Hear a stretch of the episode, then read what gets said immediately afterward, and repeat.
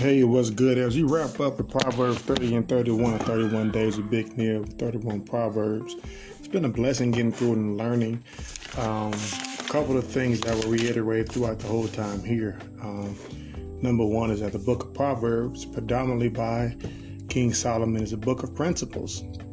He reiterated his facts and his points several times over and over and over again throughout the different chapters. The first phase of the first part of Proverbs is a lecture from King Solomon. The second part begins around chapter 10, and it's pure reiteration of proverbial sayings, antithetical parallelism, meaning that there's no flow, there's no theme. There are all pretty much assorted sayings, but they say the same things different ways.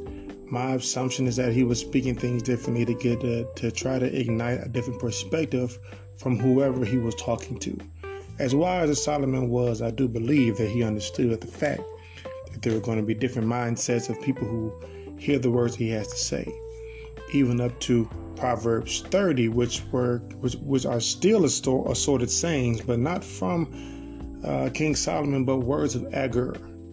Agur, I'm not sure how you want to pronounce it, A-G-U-R. But Agur was known to be a collector. Not a collector of items so much, but he collected the wise sayings and observations of others. It's different in this book because, in this chapter, because for whatever reason, he decides to say that he is unwise and that he does not know who God is.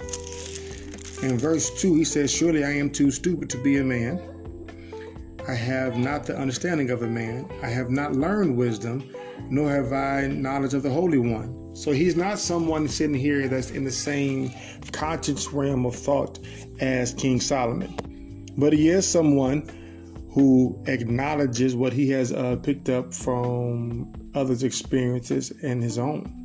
As I have said, Proverbs is a book that you have to learn in time through experience, and not always your own, but through others as well. He uses one thing that sticks out that I wanted to really point out. He uses the saying in Proverbs 30, chapter 30, verse 5, "Every word of God proves true.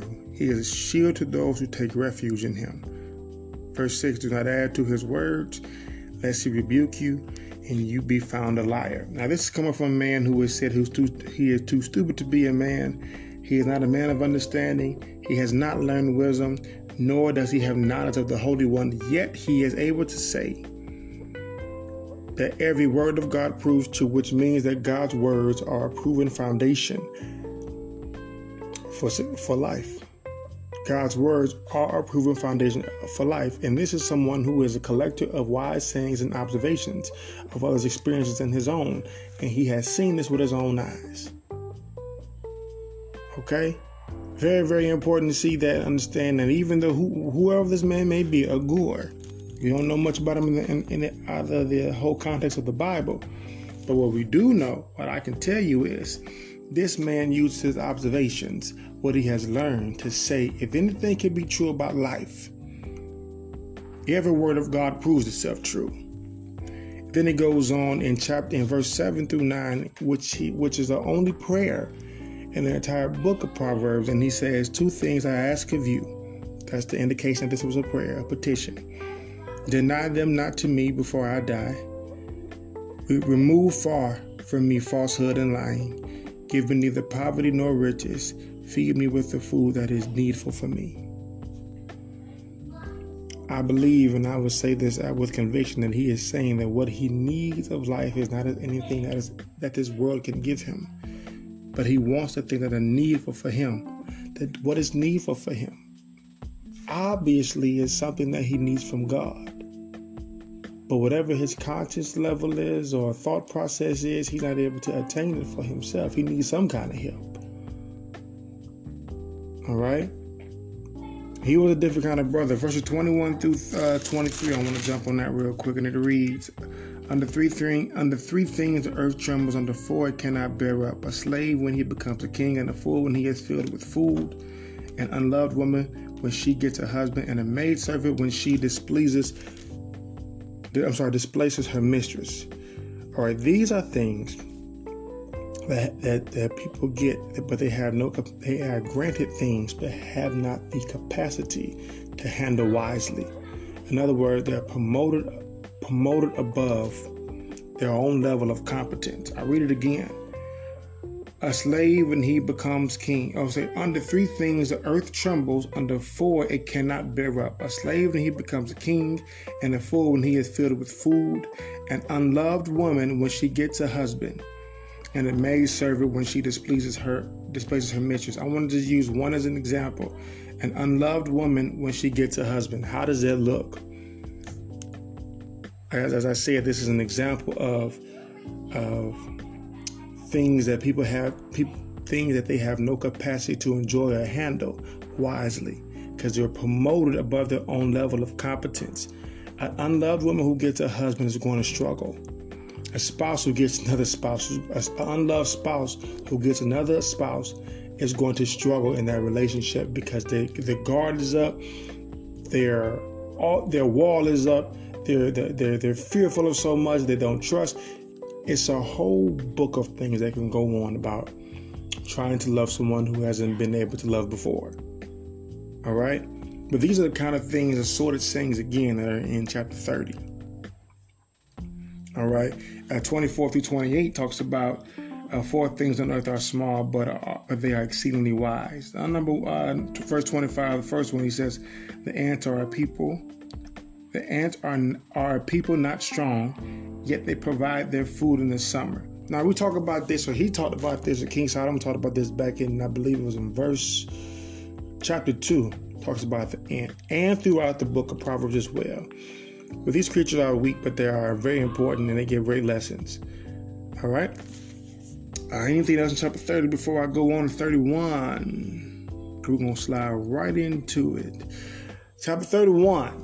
These are the words of King Lemuel. Here's the thing about King Lemuel. We don't know if he was a real person or not.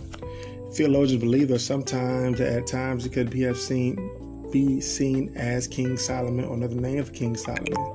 We don't know, and I'm not going to sit here and tell you that I'm sitting trying to find out.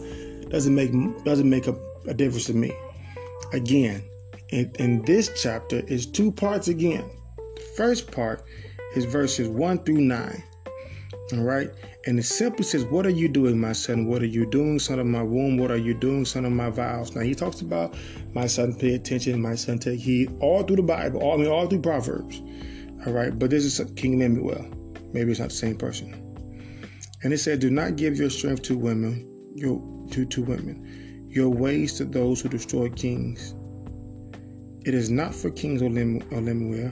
It is not for kings to drink wine, or for rulers to take strong drink, lest they drink and forget that what they have decreed, and pervert the rights of all the afflicted. Give strong drink to the one who is perishing, and wine to those in bitter distress.